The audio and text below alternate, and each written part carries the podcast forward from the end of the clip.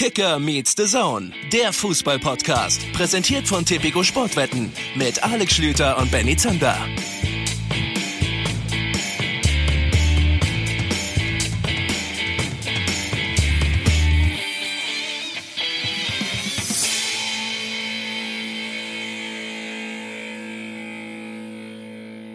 Einen wunderschönen guten Tag. Hier ist er wieder. Der einzige Podcast mit Alex Schlüter und Benny Zander.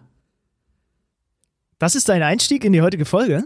Ja, wir müssen mal ein bisschen zackiger werden heute. Es gibt eine Menge zu besprechen. Es ist, es ist das Topspiel absolviert worden. Wir haben wieder Gäste am Start, denen wir natürlich auch einen gewissen Raum geben wollen. Und warum müssen wir denn jedes Mal nochmal den von unserem Autorenteam aber komplett durchexerzierten Gag hier vorspielen zu Beginn?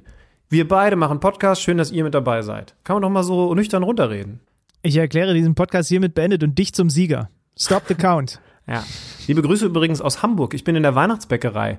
Für all Man die Leute, so die uns schon zwei riecht Wochen mal länger ganz, liebe hören. Hörer, liebe Hörer, riecht mal ein bisschen. Riecht ihr das? Es riecht nach Plätzchen. Mutti Judy hatte Geburtstag und ich habe das Wochenende entsprechend im hohen Norden verbracht. Es gab keine Plätzchen wie zu, wann war das? Das war die Vorweihnachtsfolge, ne? In der wir auch Genau. Manuel Neuer am Start hatten.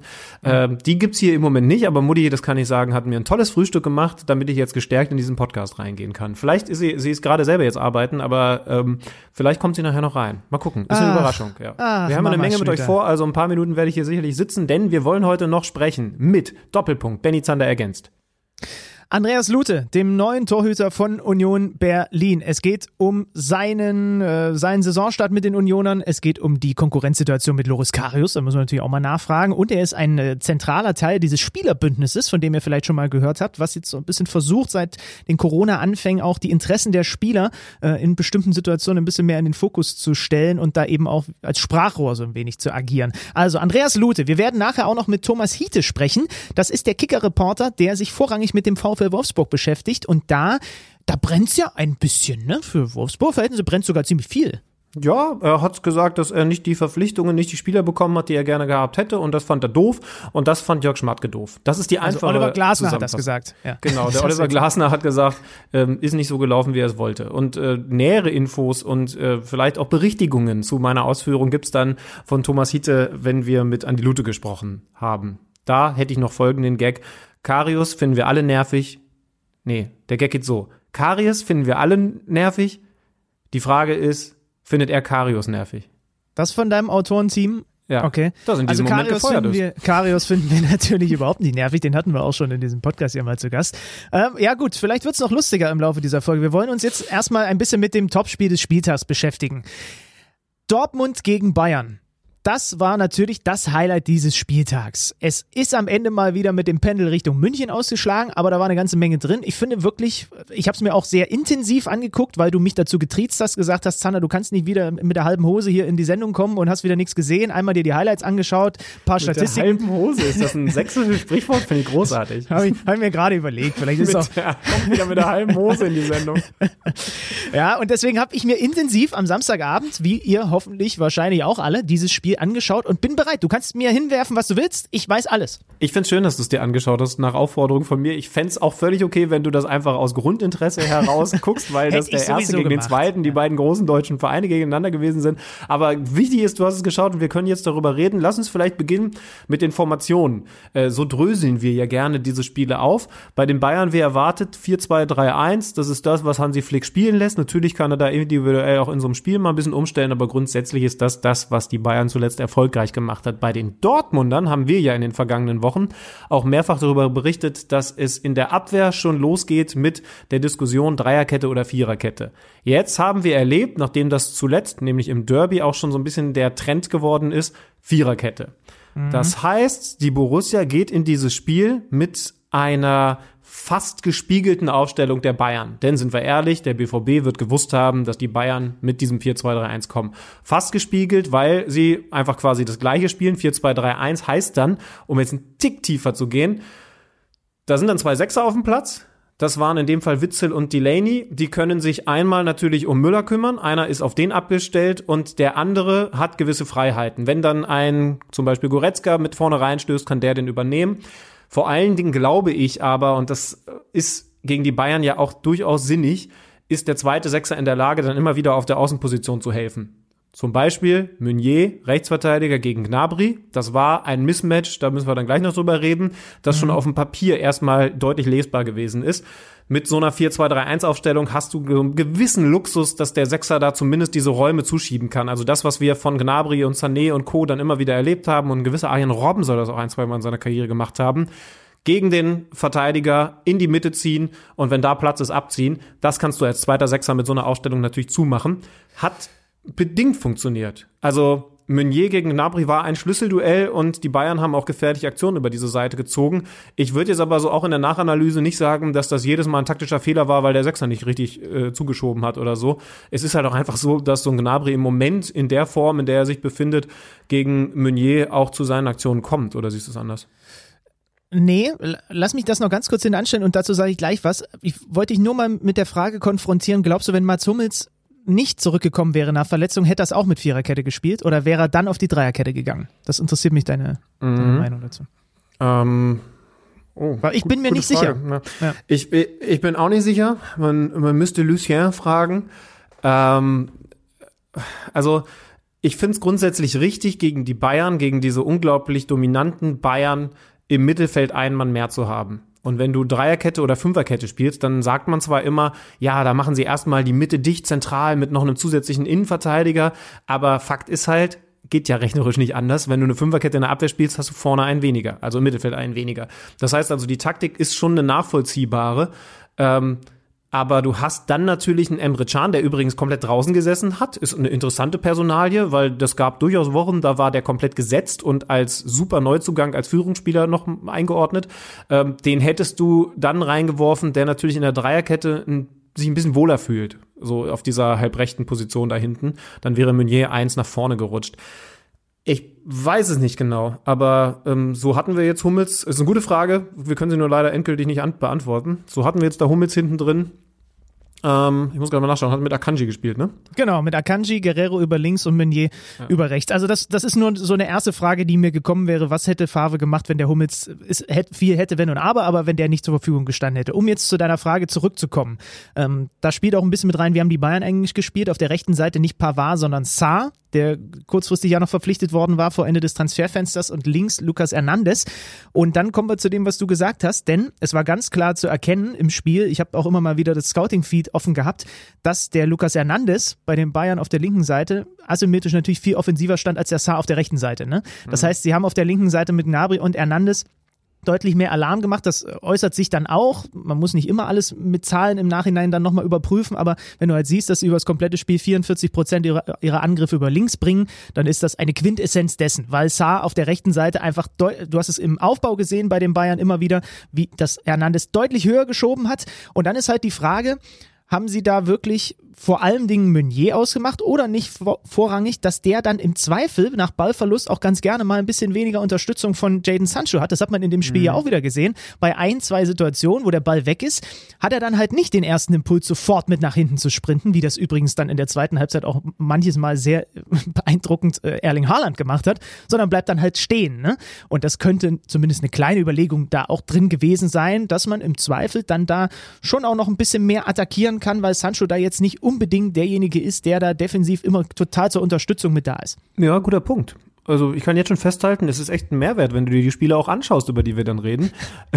Äh, ich habe gerade nochmal die realtaktische Aufstellung von Bayern auf. Äh, ist, ist wirklich so, dass Hernandez da auch deutlich offensiver gestanden hat als Saar.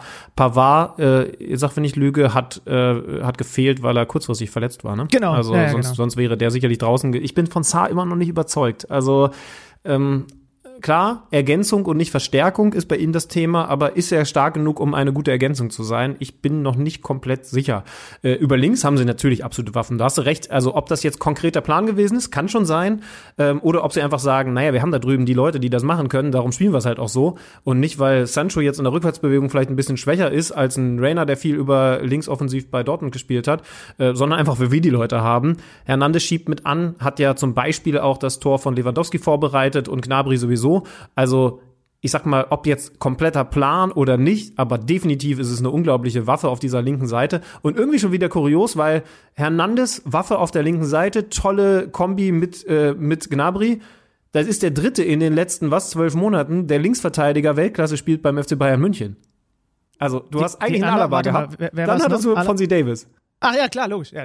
Das, das ist übrigens, ja, ja, das ist übrigens, der fehlt mir natürlich in meiner Kicker-Manager-Elf. Oh, Das ist auch so bitter, ey. Und stimmt, jetzt hast du Hernandez da einfach mit, äh, und der hat das ja wirklich mit seiner Maßflanke da, den muss Lewandowski dann zum 2-1 äh, kurz nach der Pause natürlich auch erstmal so reinköpfen, wie er ihn dann reinköpft. So köpft ihn halt auch nur ein Lewandowski ins Tor, ne? Ja, noch ein bisschen auf den, auf den Skype von Mats Hummels, der das selber wieder gegeben hat. Ich hatte es im Spiel selber gar nicht so gesehen, aber im Interview habe ich es dann äh, von, von, von Mats Hummels angesprochen äh, bekommen, äh, der seinen Oberkopf, äh, sagt man Oberkopf schon, ne? Noch Oberkopf hat. auf jeden Fall. Der, der gute alte Oberkopf, ja. Äh, Sorry, dass ich hier mit halber Hose argumentiere, aber äh, ähm, übrigens, also vielleicht spulen wir eine kurze Sequenz zurück. Grundeindruck, fantastisches Fußballspiel Ja. ähm, mit guten Dortmundern, die ja auch in Führung gehen. Übrigens mit einem hervorragend rausgespielten Tor und einem Abschluss von Marco Reus, der von Beginn an auf dem Feld gewesen ist. Dafür ein Julian Brandt zum Beispiel nur auf der Ersatzbank. Ähm, es war, äh, wie hat der Lothar mit angestrengtem Blick in die Kamera gesagt, Werbung für den deutschen Fußball.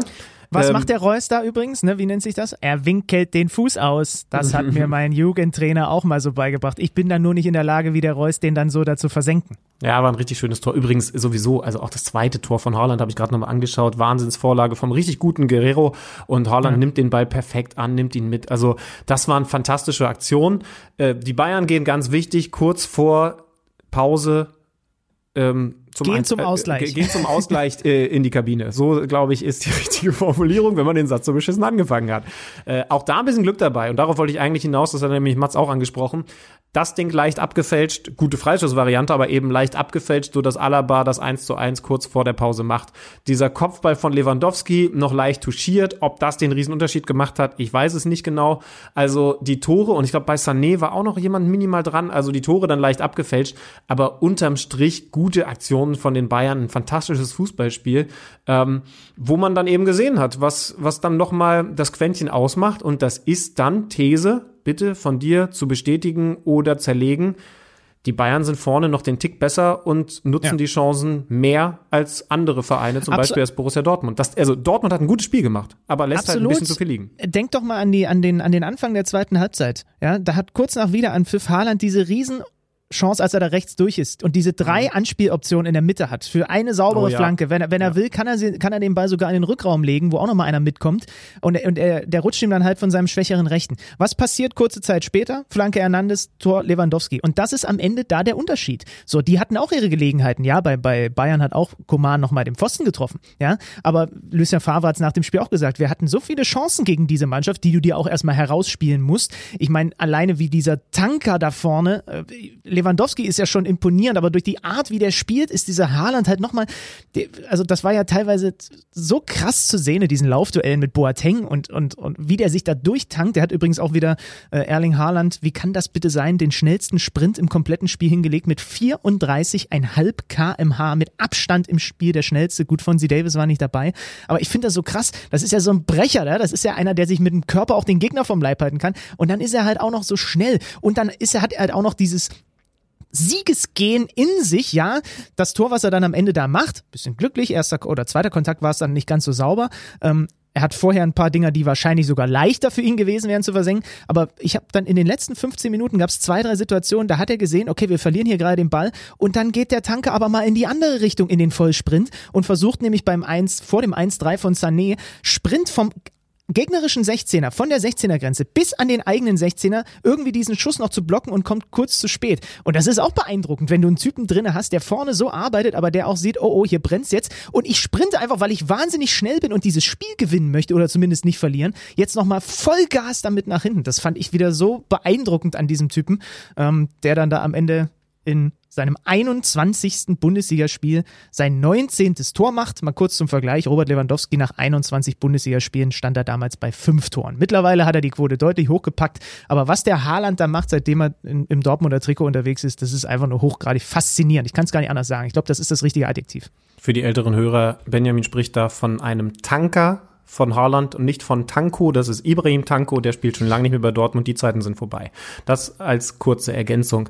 Und was du übrigens gerade noch gesagt hast, natürlich, am Ende muss Reus muss, in Anführungsstrichen, kann Reus auch das 3-3 machen. So, Ja. und ne, sie hatten diese Gelegenheiten, genau wie du es sagst. Und die Bayern nutzen sie halt und Dortmund nicht. Wobei, wobei auch da müssen wir dann ähm, ganz ehrlich sein, Pfostenschuss noch von den Bayern, Koman. Ja, hab ich ja gesagt, ja, ja. ja. Ne?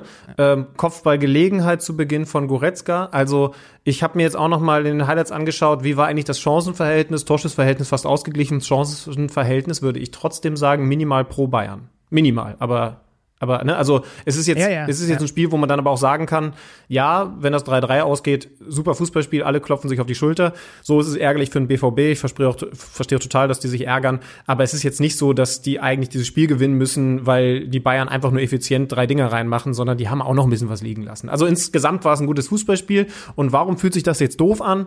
Weil sich einer der drei aktuell besten Spieler der Welt dabei schwer verletzt hat.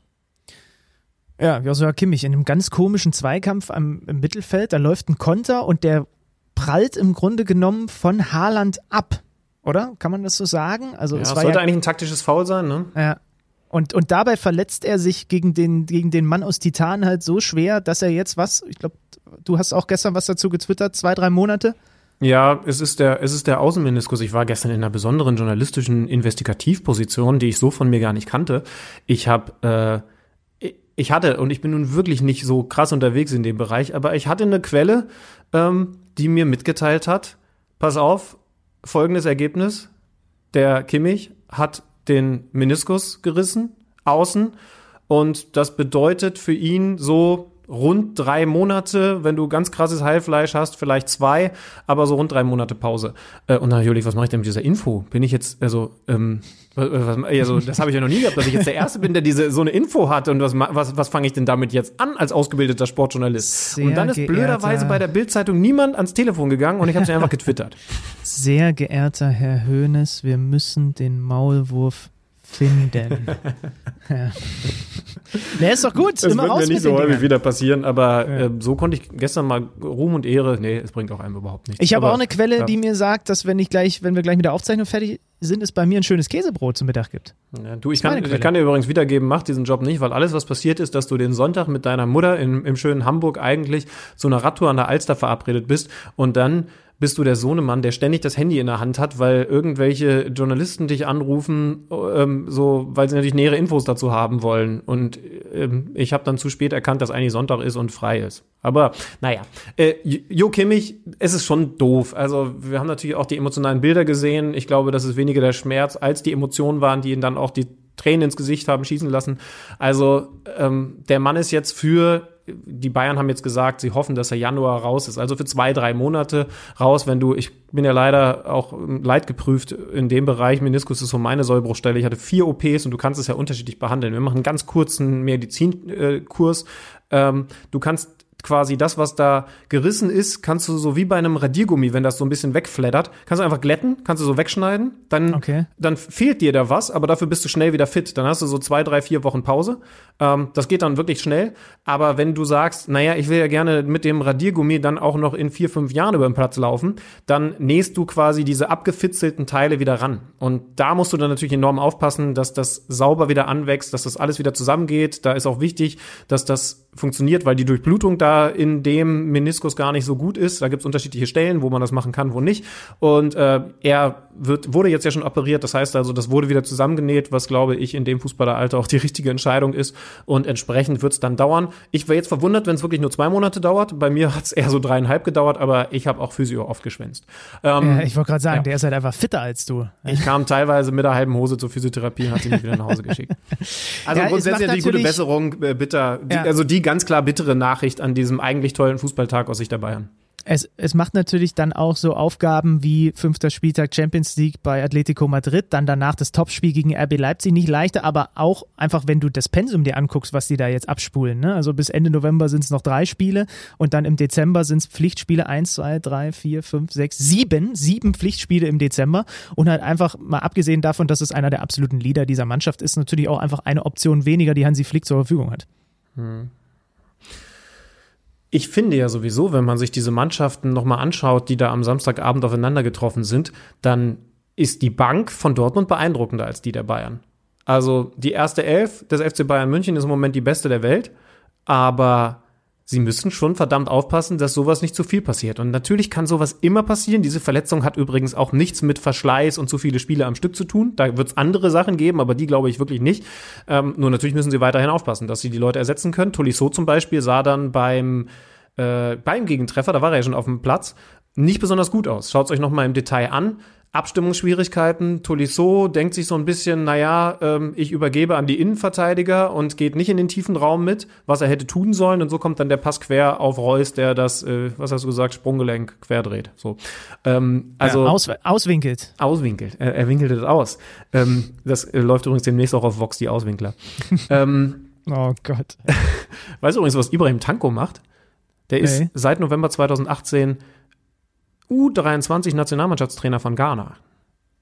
Auch da. Ja. Wir machen heute ein paar, wir machen ein paar Exkurse heute. Das äh, mit lieben Grüßen in Richtung des Ex-Borussen.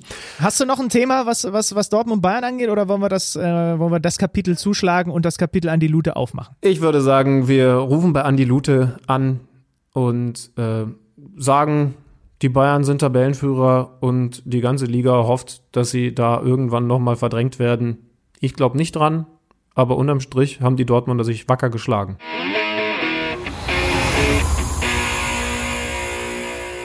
Bei uns jetzt in der Leitung der Mann, der als allererster KMD-Hörer gerade nach einer Premium-Variante verlangt hat, um einzelne Leute dieses Podcasts muten zu können. Ich werde nicht mehr dazu sagen, sondern sage einfach freundlich Hallo in Richtung Andi Lute. Hallo, grüßt euch. Wir, wir erörtern es einfach nicht, sondern moderieren natürlich professionell, wie wir sind, aber auch leicht verletzt weiter, wobei wir immer noch nicht wissen, wen du gerne muten würdest. Ähm, Ich Andi, weiß es schon. grad- hat, hat er dir jetzt über unsere Premium-Variante auch noch Nachrichten geschrieben? Oder was? Andi, ich bin auf Familienbesuch bei Mutti, bei der kann ich mich ausheulen. Äh, wenn ich der jetzt gesagt hätte, ich muss nachher arbeiten, Interview mit einem Spieler vom Tabellenfünften der Bundesliga, die haben am Wochenende gerade 5 zu 0 gewonnen, dann habe ich eine grobe Vermutung, auch wenn meine Mutter wirklich eine weise Frau ist, sie wäre nicht auf Union Berlin, sie wäre nicht auf dich gekommen. Wie ist die Stimmung, nachdem ihr Arminia weggehauen habt und so glänzend die Saison gestartet seid? Ja, ähm, ja, da wird man doch lieber unterschätzt als überschätzt, oder? Also es ist irgendwie ein Zustand, den ich gerade sehr mag. Also uns geht's natürlich gut damit. Also ich meine, es war für uns ein Top-Saisonstart. Ähm, wir haben in Hoffenheim gepunktet, wir haben in Gladbach gepunktet und darüber hinaus halt direkte Duelle für uns, halt wichtige Duelle gegen Bielefeld und Mainz gewonnen. Äh, das ist für uns erstmal ein Top-Start. Und ähm, ja, der, der Tabellenplatz ist schön. Es war ja gestern zu einem gewissen Zeitpunkt dann irgendwann auch noch der vierte Platz, äh, was sich für Union Berlin einfach sehr, sehr verrückt anhört. Ähm, zeigt aber einfach, dass wir gerade ganz gut unterwegs sind, dass es unheimlich schwierig ist, uns zu schlagen. Und das ist, glaube ich, auch für alle so im Club gerade erstmal die wichtigste Erkenntnis. Wir hatten ja vergangene Woche Fabian Klos hier in diesem Podcast. Ähm, hast du ihm noch angemerkt auf dem Feld, dass er noch daran zu kämpfen hatte, dass er mit uns Interview machen musste? Ähm, wenn ich jetzt so drüber nachdenke, vielleicht hat ihn das gehemmt, ja. Nein, Spaß Keine beiseite. Also ich ich, ich glaube, er ist Profi genug, dass er das auch wirklich dann äh, beiseite schieben konnte, diese Belastung. Ähm, nee, also ich, wir waren einfach an diesem Tag sehr, sehr gut drauf. Äh, es ist sehr, sehr viel in unsere Richtung gelaufen. Wir haben zum richtigen Zeitpunkt die Tore gemacht, eben ganz früh in Führung gegangen, defensiv gut gestanden und ähm, ja, er hatte vorne einfach wirklich einen schwierigen Stand. Und dann geht einem Torhüter natürlich das Herz auf, wenn man bei einem Spiel, bei dem man ähm, aus, ausreichend selbst Tore erzielt, am Ende auf der anderen Seite, also bei den Bielefeldern, auch noch eine Null stehen hat. Ne? Also ich denke mal, dass das was ist, was euch trotzdem gerade hinten mit den Verteidigern, ähm, ihr wolltet da nicht aus irgendeinem, aus irgendeinem komischen Konter oder aus irgendeiner Standardsituation euch noch eins fangen, weil zumindest für Verteidiger und für Torhüter das so ein klein bisschen den Erfolg schmälert. 100 Prozent, 100 Prozent. Also wir, die, die Verteidiger und ich, wir haben uns in der Halbzeit angeschaut und gesagt, komm, hey, wir bringen das äh, vernünftig, seriös zu Ende und wir wollen hier zu Null spielen. Ähm, wir sind ja mit 3-0 in die Halbzeit gegangen. Mhm. Äh, ihr wisst es selber, wenn du vielleicht kurz nach der Pause da das 3-1 bekommst, dann ist eben noch viel Luft ähm, für etwas, was du nicht möchtest, dass das Spiel nämlich nochmal offen wird. Ähm, so, und da haben wir uns einfach gesagt, komm, wir verteidigen das ganz, ganz seriös zu Ende. Und sind dann natürlich dann durch den Elfmeter auch noch so ein bisschen belohnt worden und du hattest dann Ruhe im Spiel. Aber es war etwas, was wir uns in der Pause auch vorgenommen haben. Für einen Spieler, der zu einem neuen Club kommt, du hast den Saisonstart schon angesprochen, kann es ja eigentlich gerade bei einem Club wie Union, der eigentlich in anderen Sphären unterwegs ist, nicht besser laufen? Lass uns gerne mal ein bisschen darüber sprechen, warum sich bei dir im Sommer, warum sich zu dieser Saison dein Leben so verändert hat, wie sich es verändert hat. Wir haben gerade im Vorgespräch schon darüber gesprochen. Ähm, du bist jetzt aus Augsburg nach Berlin gezogen, musst dir auch erstmal so ein bisschen die ganzen Wege und so weiter anschauen. Ähm, äh, das ist, das, hat, das bringt viele Unterschiede mit sich, einfach dieses neue Kapitel. Du bist ja in Augsburg eigentlich ein, ein sehr geduldiger Torhüter gewesen. Du hast auf deine Chance gelauert und wenn sie gab, dann hast du sie, finde ich, finden wir, hast du sie genutzt. Warum hat denn am Ende das nicht trotzdem den Ausschlag gegeben dafür, dass du langfristig dann mal die Nummer eins beim FCA geworden bist und lieber dein Glück woanders gesucht hast? Ja, gut, äh, gute Frage. Also ich habe hier ähm, vier sehr, sehr schöne Jahre gehabt in Augsburg. Ähm, habe mich sehr, sehr wohl gefühlt, sowohl äh, privat als auch sportlich, beruflich. Ähm, muss wirklich sagen, dass ich die Zeit genossen habe hier. Ähm, es war aber zu keinem Zeitpunkt so, dass ich irgendwie gefühlt habe, okay, ähm, ich, ich bin jetzt äh, der Keeper, den da komplett vertraut wird. Das muss man schon sagen. Und ich habe mich auch äh, vorher schon mit ein paar Sachen beschäftigt, vielleicht mal was anderes machen zu wollen. Ich bin jetzt 33. Ähm, und als jetzt die Möglichkeit bestand, dann eben dann in der Bundesliga nochmal was ein neues Kapitel aufzuschlagen mit Union Berlin, habe ich, hab ich das nutzen wollen. Und ähm, da konnten wir uns dann dementsprechend, ich hatte ja noch laufenden Vertrag, ähm, dann auch vernünftig einigen, äh, so dass ich da ja das Kapitel neu angehen konnte und der FCA ja auch auf der Torhüter-Position jetzt äh, wieder sehr, sehr gut besetzt ist. Also von daher, glaube ich, haben am Ende alle gewonnen. Äh, vielleicht müssen wir einmal erklären, ne, weil du jetzt ähm, gesagt hast, hier, du bist gerade in Augsburg, also du bist noch in deiner, in Anführungsstrichen, alten Wohnung, die du da noch hast. Du hast schon gesagt, es war eine sehr, sehr gute Zeit. Äh, trotzdem höre ich jetzt zumindest so ein bisschen raus, dass es natürlich äh, ja was mit einem macht, wenn, wenn man sich doch eigentlich, ich kann mich zumindest an keinen erinnern, null Patzer in einer Rückrunde erlaubt und dann kriegt man mit, dass da ein Gikiewicz kommt, sag, wenn, wenn der Zeitstrahl jetzt von mir falsch wiedergegeben ist und man also wieder einen vor die Nase gesetzt bekommt. Ja, also grundsätzlich äh, war ich erstmal dankbar und bin ähm, auch sehr, sehr zufrieden damit, wie, äh, wie diese Rückrunde gelaufen ist. Wir haben die Klasse gehalten. Ähm, ich habe äh, viele Spiele machen können dann nochmal, was ja auch dazu geführt hat, dass sich eben für mich dann nochmal neue Möglichkeiten ergeben haben. Ne? Und das ist, ähm, sehe ich jetzt eher als, als Geschenk und irgendwo als, auch als Grund dafür, dass es jetzt nochmal bei mir Richtung Union Berlin ging. Ähm, und deswegen bin ich auch gar nicht, gar nicht, gar nicht böse drum irgendwo. Und ähm, im, im Profifußball musst du, finde ich, flexibel sein und du kannst nicht an irgendwelchen Positionen und an irgendwelchen Standorten festhalten, sondern du musst flexibel sein ähm, und eben das Beste aus dir rausholen. Und das ist vielleicht dann mal in dem einen Jahr der FC Augsburg und in dem neuen Jahr Union Berlin. Ähm, das ist aber Teil unseres Jobs und deswegen war ich auch zu keinem Zeitpunkt irgendwie böse. Es ist natürlich in der Position, in der du jetzt bist, auch ein bisschen leichter zu verkraften. Also zum Glück ist es so gekommen. Ähm, wir haben uns Gedanken gemacht. Ich weiß jetzt gar nicht, ob du da der perfekte Ansprechpartner bist für die Frage, ob du vielleicht auch manchmal unterschätzt wirst, weil dein Torhüterspiel vielleicht nicht das allerspektakulärste ist. Du bist jemand, der nach unserem Eindruck sehr wenige Fehler macht, sehr solide spielt, aber vielleicht ein paar weniger High-Fly-Actions hat als ein, ich sag jetzt einfach mal Jan Sommer. Ähm, vielleicht auch ein bisschen über die über die Größenverhältnisse oder so geregelt. Ich habe vor vor ein paar Wochen mal die Theorie aufgestellt, dass dass größer gewachsene Torhüter vielleicht auch nicht so spektakulär spielen. Ist da irgendwie was dran oder beschäftigt dich das überhaupt nicht?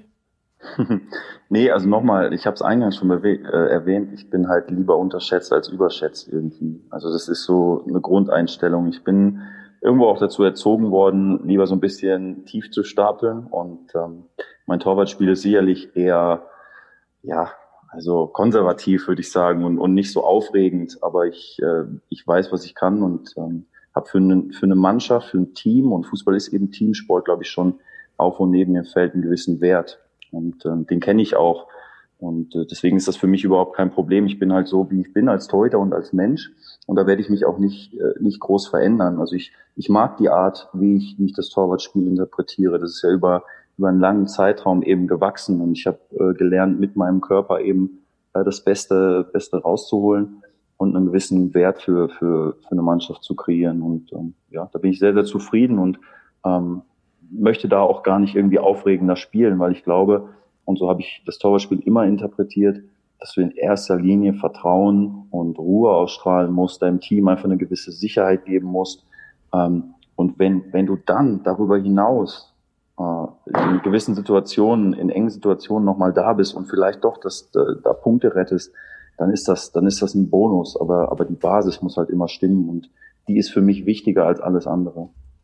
Und dann ist der bodenständige, gern unterschätzte Andreas ins große Berlin gewechselt, äh, mit vielen neuen Dingen, die du da erlebst, äh, aber natürlich auch einem Verein, der besonders ist. Wie kam dieser Wechsel zustande? Wie kam es mit dem Kontakt zu Beginn? Kannst du uns da noch mal ein bisschen reinholen? Ja, also Kontakt zu Union Berlin habe ich, habe ich schon sehr, sehr lange. Ähm, da war, war immer so ein bisschen, äh, ich habe immer so ein bisschen damit geliebäugelt, weil, weil der Club mir gefällt. Also ich bin ja ursprünglich äh, vom VfL Bochum, hatte dort in der zweiten Liga immer oder öfter mal hitzige Duelle mit Union Berlin. Es hat mir immer gefallen. Stadion Alte Försterei ähm, waren immer besondere Duelle irgendwie. Und ähm, ja, wenn man wenn man so meine Vita anschaut, VfL, dann Augsburg und jetzt Union Berlin, das ist liest sich finde ich irgendwo harmonisch und und rund. Und ähm, deswegen war es auch von Anfang an irgendwo, als es dann möglich wurde, ja Variante eins.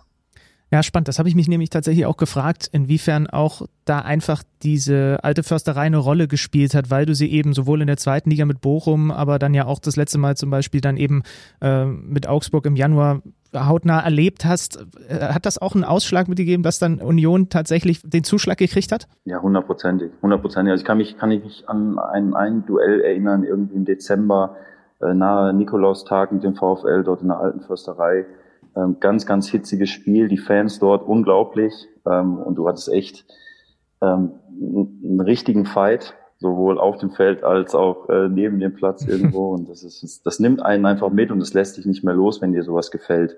Na, ich meine, der VfL, äh, wenn wenns Revierbauerstadion äh, oder Ruhrstadion eben ausverkauft ist, dann ist das eine ähnliche Stimmung und das, äh, wenn, wenn du das liebst, wenn du, wenn du den Sport auch äh, darüber definierst, wie so die Stimmung im Stadion ist, ähm, dann ist das ein wichtiger Faktor.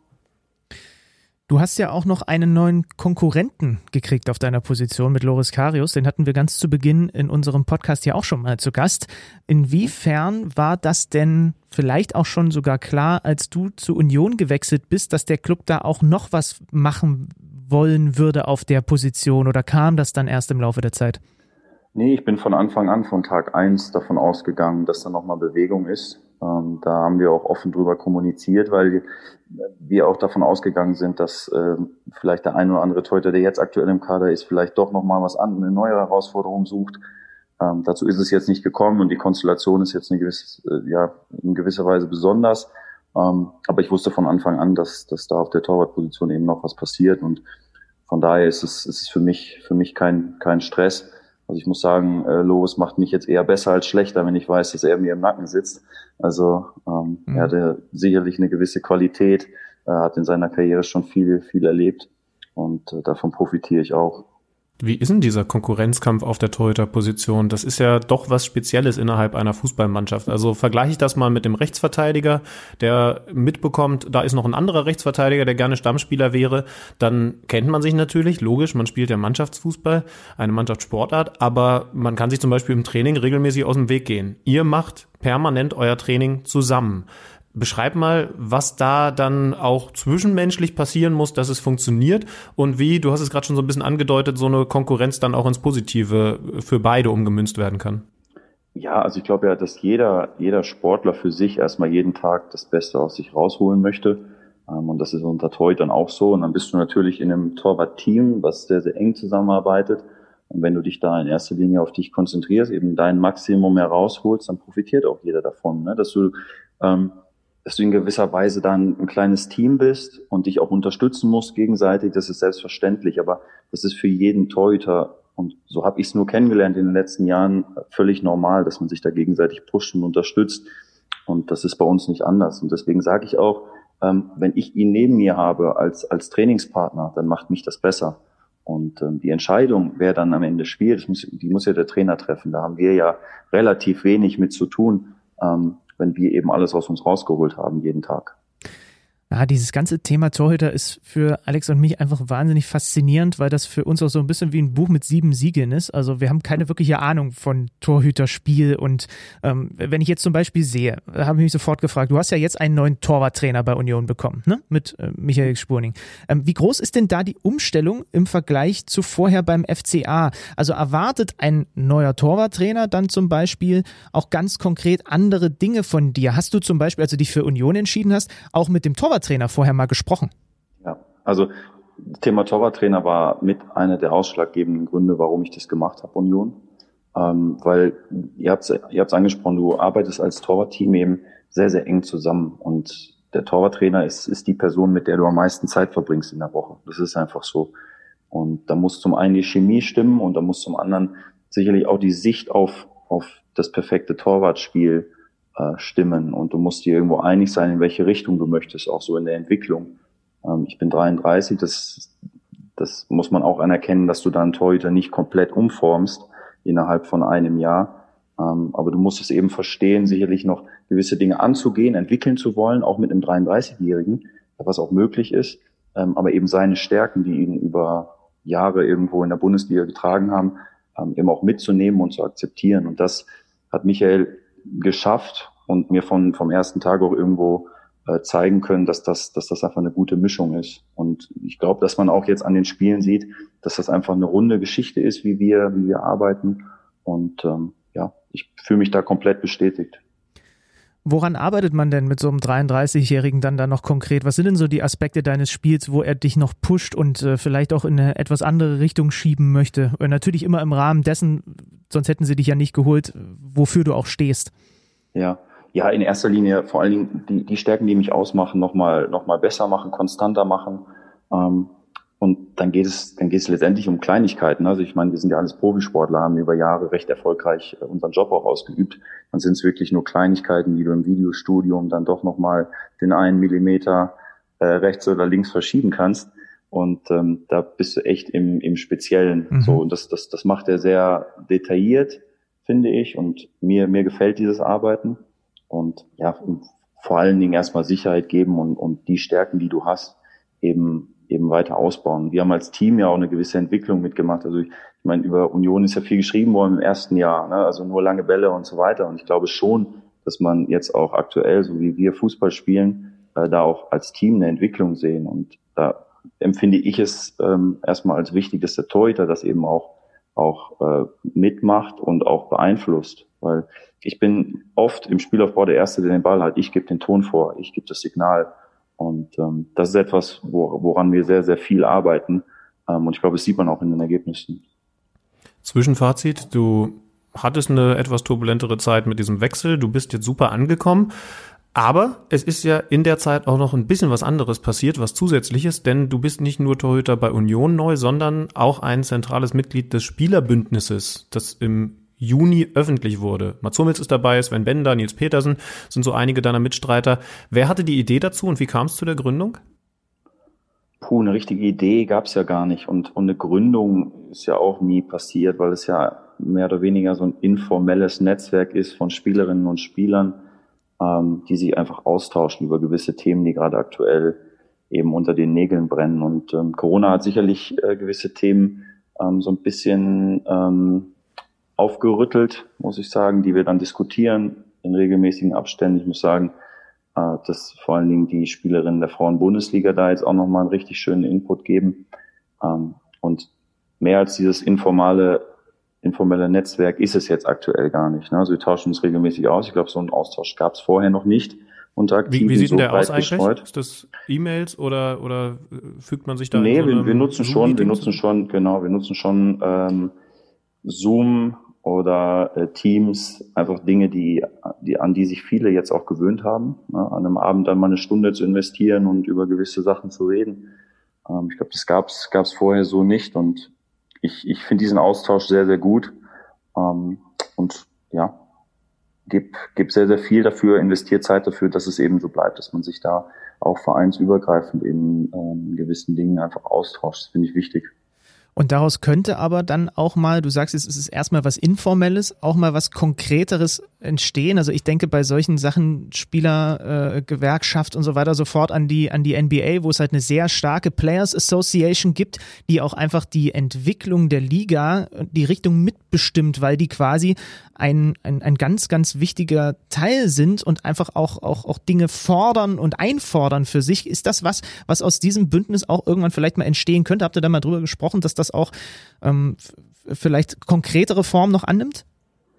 Ja, das, das ist es ja schon. Wir haben ja, also in dem Moment, wo wir uns austauschen und eine gewisse, gewisse Meinung ähm, eben vorherrscht, so in der Gesamtheit, ähm, sind das natürlich auch Themen, die, die auch für andere äh, Leute von Belang sind. Und ich meine, wir, wir sind jetzt in, äh, in der neuen Taskforce aktiv. Äh, wir können in regelmäßigen Gesprächen Stimmt, mit Christian ja. Seifert und, und der DFL ähm, eben auch die Sichtweise von Aktiven weitergeben.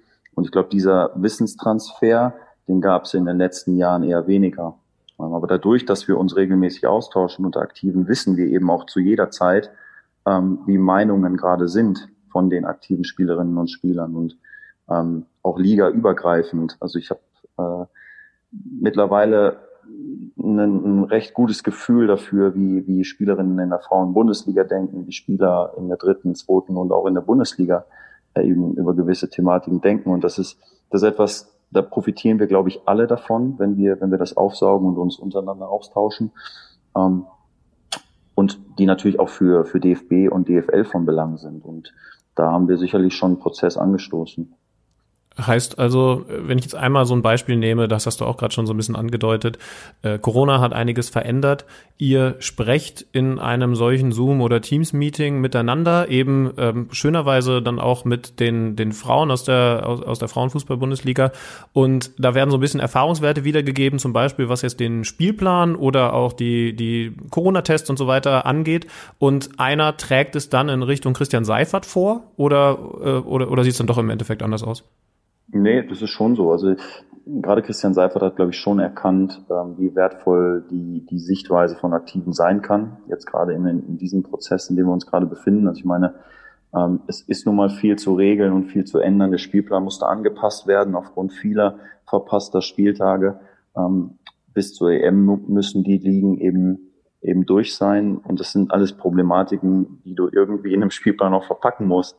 Und ähm, da die Sichtweise von Aktiven äh, bezüglich Regenerationszeiten und so weiter zur Verfügung zu haben, ist, glaube ich, schon, schon von Belang.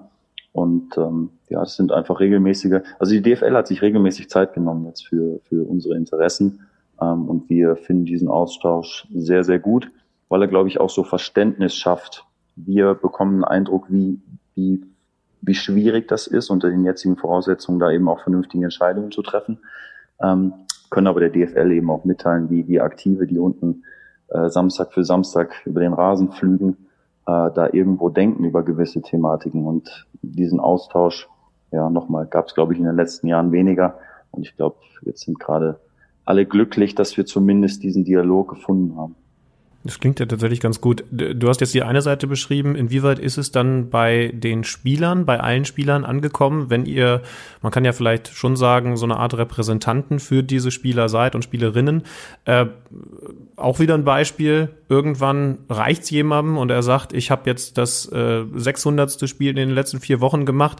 Dann sagt ihr dem und er muss es einfach verstehen pass auf, wir bündeln das bei uns und wir gehen zur DFL, bevor du jetzt irgendwie den Finger hebst und, und anfängst. Na, oder vielleicht, vielleicht ein gutes Thema ist vielleicht auch sowas wie Gehaltsverzicht, oder? Das ist ja auch äh, etwas, was, was plötzlich aufgeploppt ist in dieser Zeit und wo es ja, glaube ich, schon total sinnig ist, dass sich Spieler und Spielerinnen untereinander da auch mal, mal abstimmen. Wie gehen wir überhaupt in Richtung der Vereine damit um? Genau, das ist richtig. Aber dazu müssten das ja alle erstmal akzeptieren und, und überhaupt so als, als Interessenvertretung für die eigene Person wahrnehmen. Das meinte ich, ne? Hm.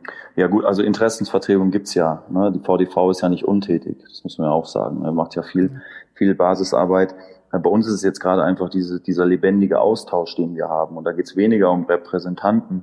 Äh, Klar sitze ich jetzt in der Taskforce und ich habe auch einen gewissen Überblick, äh, was so die Meinungen sind von Spielerinnen und Spielern und trage das eben auch in die Taskforce oder eben in die, in die anderen Gespräche mit der DFL. Ähm, Aber es ich glaube, es geht jetzt nicht darum, äh, dass Spieler unbedingt wissen müssen, hey, Spieler XYZ ist jetzt unser Vertreter und der kämpft für uns. Also ähm, das, das halte ich vielleicht noch so ein bisschen für verfrüht, äh, das Spielerbündnis dahingehend äh, zu beschreiben, muss ich sagen. Also weil es einfach, es ist im Moment dieser Austausch und, und den, den schätzen wir und, und wollen wir auch bestmöglich nutzen. Also ähm, und Gehaltsverzicht ist ja nochmal eine, eine ganz andere Ebene von Diskussion, weil das ja äh, wirklich was, was Vereinsinternes ist bislang. Ne? Mhm. Ne? Also es gäbe sicherlich die Möglichkeit, ähm, da eine, eine allumfassende Lösung zu finden, für alle Vereine gleich. Ähm, aber an diesem, an diesem Punkt sind wir einfach nicht. Bislang hat, hat äh, jeder Club das mit, mit seinen Spielern selbst ausgemacht und dabei ist ja viel Verzicht bei rumgekommen. Man muss ja sagen, äh, letztendlich gibt es ja kaum einen Verein, der keinen Gehaltsverzicht realisiert hat. Und ähm, ich bin mir sicher, ähm, den, die Einsparungen, die dadurch entstanden sind, haben den einen oder anderen Verein wirklich geholfen. Und ähm, da ist einfach Solidarität zu sehen. Ich kenne nicht viele Spieler, die äh, von Tag eins gesagt haben, nee, das mache ich nicht, sondern ich gehe mal davon aus, dass 99 Prozent aller, aller Fußballprofis äh, bereitwillig auf Gehalt verzichtet haben. Und das ist, finde ich, positiv in, positiv in dieser, in dieser Situation. Und ähm, das Deswegen, das wird uns sicherlich noch weiter beschäftigen, ist auch ein Thema, was wir diskutieren im, im, im Netzwerk äh, des Bündnisses, ähm, aber sicherlich eher vereinsseitige Diskussion. Aber ist es grundsätzlich so, dass ihr ein paar Sachen jetzt schon diskutiert habt, die vielleicht auch wiederkommen könnten, die wiederkehrend sein könnten? Denn äh, es ist ja de facto so, dass in der Gesellschaft jetzt gerade ein, äh, ich meine, es ist eine zweite Welle da, das heißt also Themen sind auch wieder neu da. Wir hatten beim ersten, ich sag's absichtlich in Anführungszeichen, Lockdown natürlich ein großes Thema, warum der Fußball jetzt eine besondere Rolle einnimmt, eine Sonderrolle, die er verdient hat, nicht verdient hat, das waren Themen. Ist das jetzt eine, eine, ein Thema und Diskussion, die ihr in dieser Gruppe dann jetzt auch wieder habt? Also wir sind von, von Tag eins Corona davon ausgegangen, dass das ganze Thema uns weiter beschäftigen wird. Und äh, auch nach der, nach der erneuten Aufnahme des Spielplans äh, sind wir davon ausgegangen, dass es durchaus nochmal passieren kann, dass uns das nochmal erwartet. Ähm, und letztendlich ist, gehen die Diskussionen ja jetzt gerade auch wieder in, in, in die Richtung. Wir haben jetzt zweiten Lockdown Light letztendlich in der Gesellschaft, äh, was die Profis äh, ja auch nicht außer Acht lassen können. Aber wir haben, und das darf man nicht vergessen, wir haben immer noch ein funktionierendes DFL-Konzept, an dem sich alle Spielerinnen und Spieler halten ähm, und eben auch Funktionäre und das und ja letztendlich ja die ganzen Clubs. Ähm, diesem Konzept haben wir uns alle unterworfen. Wir versuchen es bestmöglich eben umzusetzen, damit, damit weiter Fußball gespielt werden kann. Und ähm, dass, dass, die, dass sich die Situation gesellschaftlich ähm, da nochmal noch mal verändern kann, das wissen wir. Aber wir sind letztendlich sind wir happy, ähm, wenn wir unter den aktuellen Voraussetzungen mit dem DFL-Konzept weiter Spielbetrieb irgendwie zulassen können. Und ähm, da bin ich einfach gespannt. Wir sind, wir sind weiter im Austausch, äh, wie es auch werden kann, wenn das mal nicht mehr möglich sein sollte. Auch das müssen wir ähm, in Betracht ziehen. Aber aktuell ist, funktioniert das DFL-Konzept und ähm, da bin ich in erster Linie erstmal glücklich drüber. Ja, dann wissen wir jetzt ein bisschen mehr über dieses Bündnis, was auf jeden Fall sehr stimmig und sinnig klingt. Lass uns zum, zum Abschluss nochmal den Bogen zurückschlagen zum Anfang unseres Gesprächs und nochmal zurückkommen auf den Platz. Eine Frage, die Alex und mich beschäftigt ist das Thema VAR und keine Sorge, du sollst jetzt nicht generell irgendwie äh, da draufhauen oder den verteidigen oder sonst was, sondern es geht konkret um die Situation bei Torerzielung auf dem Platz. Stürmer, haben wir jetzt schon festgestellt, freuen sich ja nur noch so mit angezogener Handbremse im Moment, weil natürlich es immer noch sein kann, dass das Tor zurückgenommen wird. Ist man denn andersrum als Torhüter noch so ein bisschen hoffnungsvoller, wenn man merkt, der Ball ist hinter dir im Netz gelandet, weil man ja immer noch auf den VAR setzen kann, dass der im Zweifel das Ding nochmal revidiert. Hast du da bei dir persönlich einen Unterschied festgestellt im Vergleich zu vor VAR-Zeit? Nee, muss ich ehrlich gestehen. ähm, ich bin grundsätzlich erstmal sauer, wenn der Ball hinter mir im Netz ist. Ähm, die, die Situation, dass du vielleicht dann doch nochmal mit einem blauen Auge davonkommst und das Ganze über den Videoschiedsrichter nochmal revidiert wird, ist eine, ist eine schöne, schöne Geschichte, wenn es denn funktioniert.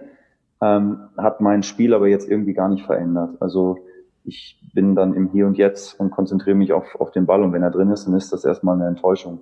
Und ähm, das geht sicherlich vielen Torhütern so. Ähm, ist jetzt aber auch noch nicht so, so oft vorgekommen bei mir, dass dann ein Tor nochmal aberkannt wurde, muss ich ehrlich gestehen. Klingt alles in allem sehr nachvollziehbar.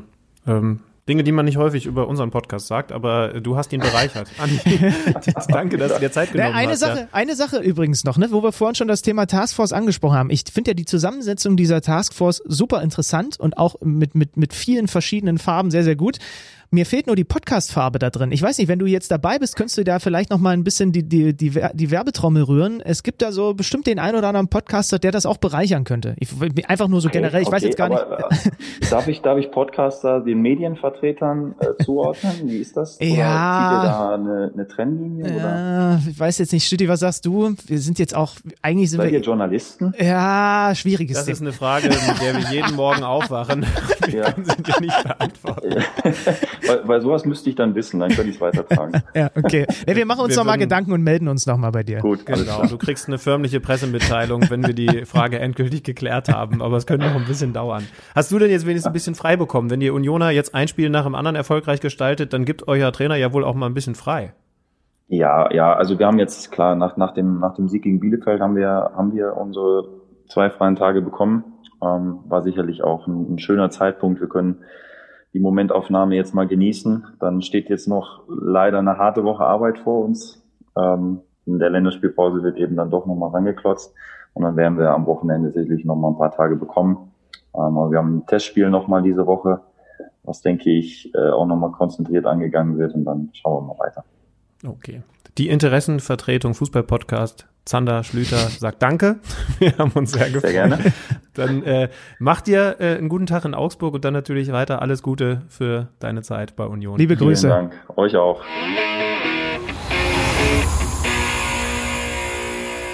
Also doch etwas mehr Stress in der Länderspielpause für Andi Luther, als ich das persönlich jetzt gedacht hätte. So mit Testspiel und da wird jetzt offensichtlich dann auch nochmal rangeklotzt und ein bisschen an der Fitness und so weiter gearbeitet.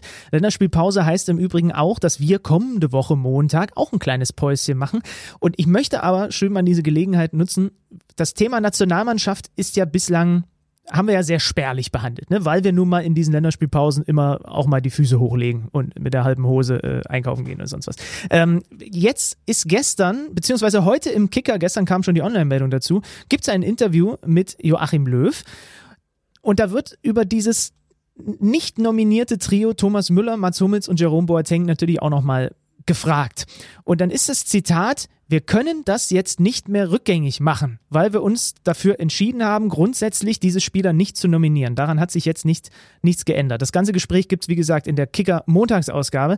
Und ich dachte mir, ja, wir gucken gleich auch nochmal auf den Rest des Spieltags zurück, unter anderem Richtung Wolfsburg, aber ich würde das gerne mal mit dir thematisieren, weil wir haben auch, können wir mal verraten, privat noch nicht so wahnsinnig viel darüber gesprochen. Wie findest du diese- Grundsätzlich privat wenig. Was, Grunds ja, was ich positiv finde. Grundsätzlich privat wenig. Übrigens in der Kicker-Montagsausgabe habt- könnt ihr mal ein genaues Auge drauf haben. Äh, wenn ihr sie nicht abonniert habt, dann kauft sie mal. Vielleicht findet ihr da auch noch ein bisschen was in Richtung Podcast, aber da, dazu auch später mehr. Ähm, wie, wie findest du das denn? Ich habe das gelesen und ich dachte mir, wie, wir können das jetzt nicht rückgängig machen. Ja klar, du bist der Bundesrat, du kannst es jederzeit rückgängig machen, wenn du es möchtest. Nee, ist nicht so leicht. Ich finde erstmal interessant, dass ähm, ja so gut wie jeder in der Fußballwelt mittlerweile seine Meinung dazu geäußert hat. Also vor wenigen Wochen waren auch wieder, war wieder so eine Welle, habe ich das Gefühl. Das ist dann, äh, als werden so Sammel-E-Mails Welle. rausgeschickt. Ne? Das ist die zweite so, Welle. komm, wir machen nochmal zweite Welle zu, zu Hummels, Müller, Boateng. Wie ist denn deine Meinung? Ex-Weltmeister Jürgen Kohler. Komm, erzähle. So, und interessant ist dann in dem Zuge auch, dass ich, sag du mal, wie es dir geht, glaube ich, noch keine Meinung gehört habe, die sowas in der Richtung wiedergegeben hat wie, nee, das ist schon die richtige, konsequente Entscheidung. Also alles, was im letzten halben Jahr zu diesem Thema kam, war ja, nee, die müssen in die Nationalmannschaft. Löw muss das rückgängig machen. Und jetzt sagt Löw, kann er nicht. Du sagst, natürlich kann er. Ich sage, bedenke, was da hinter den Kulissen passiert ist. Ähm, Denn also Ottmar Hitzfeld zum Beispiel hat ihm den Rücken gestärkt, hat, hat ist auch in die Kerbe gegangen von wegen, ähm, wenn er Mann. jetzt jetzt durchziehen. Aber du hast recht, bei privaten Gesprächen, wir führen solche nicht, aber mit anderen Menschen tue ich das, ähm, ist eigentlich so 100% Quote, äh, der sollte wieder nominieren. So, Ja, je- jetzt dein also- Punkt. Genau. Also grundsätzlich ist es, glaube ich, schwer wegzuargumentieren, dass Mats Hummels und Jerome Boateng und Thomas Müller, da kann man ja dann auch individuell von mir aus nochmal äh, vergleichen, beziehungsweise die Sache unterschiedlich bewerten, aber dass die von der aktuellen Qualität her alle drei in die Nationalmannschaft gehören. So, jetzt habe ich es auch gesagt, Freunde. Du sagst, es wäre einfach und an dem Punkt bin ich einfach nicht so sicher. Denn wir wissen ja nicht, was Jogi Löw bei den Planungen, bei den Gesprächen, Langzeitgesprächen, die es ja nun mal gibt, das muss ja auch so sein in der Nationalmannschaft, zum Beispiel einem Menschen wie Matthias Ginter gesagt hat. Oder, äh, ich weiß nicht, Antonio wer dazu gehört, Rüdiger. Jonathan Tah? Ja. Genau, Antonio Rüdiger. Was ist denn, These, oder einfach mal die Spekulation, was ist denn, wenn der einem Matthias Ginter, den Nationalspieler des Jahres 2019, sagt, du bist jetzt unser Chef. Ich kann dir jetzt schon mal klar sagen, es wird eine Umstrukturierung geben. Hummels wird nicht mehr dabei sein, Boateng wird nicht mehr dabei sein. Du bist für mich spielerisch Extraklasse. Ich setze auf dich. Du bist versprochen, denn diesen Umspruch, um, um, äh, Umbruch werde ich in den nächsten Wochen dann noch offiziell verkünden. Du bist der neue Mann da hinten bei uns im Zentrum. Was macht man mit dem, wenn der jetzt dann die beiden Jungs wieder zurücknominiert? Also ne, einfach nur mal als mögliche Ich verstehe, Situation. ich verstehe den Punkt. Es ist quasi so ein bisschen wie wenn der große Bruder zu Hause auszieht und der Kleine plötzlich der König ist, aber nur so lange, bis der große Bruder wieder zu Besuch kommt. Und dann hat er wieder das Sagen. Ähm, ich, also das verstehe ich und natürlich wird Joachim Löw auch genau diese Gespräche geführt haben. Trotz alledem ist mir das nicht Argument genug, um das Leistungsprinzip außer Kraft zu setzen. Und das Leistungsprinzip, da bin ich ziemlich konservativ, ist einer der wenigen Bereiche in meinem Leben, wo ich sehr konservativ bin. Ähm, Das finde ich, sollte nun mal das vorrangigste Prinzip in der Nationalmannschaft sein. Und wenn du drei der aktuell mit formstärksten deutschen Fußballer hast und die einfach pauschal, weil du vor ein paar Monaten gesagt hast, jetzt ist ein, wir machen jetzt, jetzt ist hier frischer Wind und ich gebe die Schlüssel jetzt jemand anderem in die Hand, die einfach pauschal weiter nicht nominierst, obwohl sie Woche für Woche zeigen, wie unglaublich, wie unglaublich gut sie sind und in was für einer tollen Form, dann tue ich mich Komm damit, dann tue ich mich damit, Lilly ist gerade nach Hause gekommen. Ja, ich, äh, grüß-. Lie- liebe Ja. Grüße an deine Mama, dann tue ich mich damit einfach genauso schwer. Das ist jetzt ein ganz schräger Vergleich, aber erinnerst du dich damals noch, als man Martin Max, obwohl er Torschützenkönig geworden ist, nicht mit in die Nationalmannschaft genommen hat? Und äh, weißt du? Ja, aber Ja, das, also- ist, aber das also- ist ja schon ein anderes Beispiel. Aber- also, aber ich- ich bin äh, einfach- Also das sind verdienter Nationalspieler. Martin Max hätte, wenn dann einer werden können. Jutti, äh, Hummels, Boateng, Müller zurück in die Nationalmannschaft oder sagt äh, Jogi Löw zu Recht, gibt keinen Weg zurück, weil er hat doch jetzt einmal den Umbruch gemacht. Was ist deine kurze, knackige Meinung? Die Hörer kennen und schätzen genau diese. Ist, sie- ist sie überfordert für den Moment? Ja, das ist jetzt auch unfair von dir. Und sie hat es akustisch nicht verstanden. immer noch ein Sehr schön. Kommunikationsproblem. Ähm, aber äh, um das nochmal kurz weiter zu. Äh, es gibt ja, geht ja noch weiter in diesem Gespräch, ne? Und dann wird's interessant. Löw, Zitat, alle drei Akteure sind große Spielerpersönlichkeiten mit Klasse und wenn sich im nächsten Jahr durch Ausfälle von Schlüsselspielern bei uns eine völlig neue Situation ergibt, werde ich das entsprechend bewerten und über alternative Szenarien nachdenken. Aber sollten diese drei wirklich nur ein alters alternatives Szenario sein? Ich bleibe dabei, nein. Ja. Ich, ich, ich finde auch, also ich glaube, ich bin bei dir. Also es ist möglicherweise mehr Hürde, als die Leute so denken, aber sie kann doch eigentlich nicht so groß sein, weil man wird ja jetzt einen Matthias Ginter nicht in den Nationalmannschaftsvertrag reingeschrieben haben, du bist unser neuer Chef und Hummels und Boateng werden nie wieder spielen, ansonsten springe ich von einer Klippe. So, das, äh, also das, das wird ja auch nicht passiert sein. Insofern schon, schon richtig. Das hast Ich du glaube, schön hat jetzt- zusammengefasst. Äh, Das hast Ja, du genau schön zusammengefasst. Das ist eine Hürde und das erkenne ich auch an. Kommunikativ, auch gegenüber der Spieler, die jetzt eigentlich das Ding tragen sollen, ist es eine Hürde. Aber genau wie du gesagt hast, die Hürde ist, glaube ich, nicht so hoch, als dass man sie nicht nehmen sollte. Ich glaube, es hat nur noch eine einzige Meinung in der Fußballwelt gefehlt, um Jogi Löw umzustimmen. Und diese Chance hat Jutti leider gerade ausgelassen. Wenn Schlüters Mutter gesagt hätte, die müssen zurück, dann, hätte, dann wäre Löw gekippt. Ich glaube, dann hätte er gesagt, okay, jetzt haben wir sie alle, jetzt hat sich jeder gemeldet. Jutti sagt's auch, ich, ich rufe sie an. So, also nicht Jutti, sondern die drei. Aber leider kommt es nicht dazu. Und ich glaube übrigens deswegen, um so ein bisschen in die Glaskugel zu schauen, äh, werden diese drei auch kein Länderspiel mehr bestreiten. Weil wenn, dann muss er sie auch alle zurückholen, oder? Was ist denn eigentlich mit dem Szenario? Er kann jetzt nicht nur einen holen. Nö, also er. Ich, ich bin ja so naiv und denke immer, da hat Jogi Löw ab und zu ja auch mal eine andere Haltung zu. Und das ist auch sein gutes Recht, weil er muss das Team so zusammenstellen und er hat damit auch unglaubliche Erfolge gefahren. Du guckst dir an, was habe ich für Po- Positionen, wie viele Spieler brauche ich für jede Position im Kader und was sind die dafür bestmöglich verfügbaren Spieler. So. Und dann kann man, glaube ich, kommt man, glaube ich, gar nicht in ein Szenario, wo man Thomas Müller, äh, Mats Hummels und Jerome Boateng nicht nominiert. Ja. Das ist jetzt vielleicht ein bisschen absolut gesagt, aber ich glaube schon, da geht es auch gar nicht um Leute, dass Leute wie Felix Udukai oder sonst was nicht ihr Debüt feiern sollen. Aber es ist schon natürlich auch, äh, am Endeffekt muss der Bundestrainer eigentlich niemandem Rechenschaft ablegen. Und er muss auch nicht äh, Kalle Schwensen aus Bottrop erklären, warum jetzt Felix Udukai und nicht Mats Hummels dabei ist. So, ne? Er hat, er kann das machen, wie er will. Das, deswegen wird, deswegen ist er ja der, der Chef. Aber es ist schon argumentativ, wird es irgendwann dann ein bisschen dünn. Ja, wir gucken uns jetzt mal die Nationalmannschaft an. Ich habe die schwere Vermutung, dass Jogi Löw auch in diesen Tagen noch einige Fragen in der Richtung beantworten muss. Und wenn ein Kai Udo Udo Kai dann eine tolle Nationalmannschaftspremiere hinlegt, ist doch auch sehr, sehr toll. Äh, Riedle Baku übrigens auch nachnominiert, weil es natürlich noch ein paar zusätzliche Absagen gegeben hat. Trainer sind manchmal ein bisschen schwierig. Und manchmal hat man so seinen Stress mit denen. Überleitung, bitte. Stark.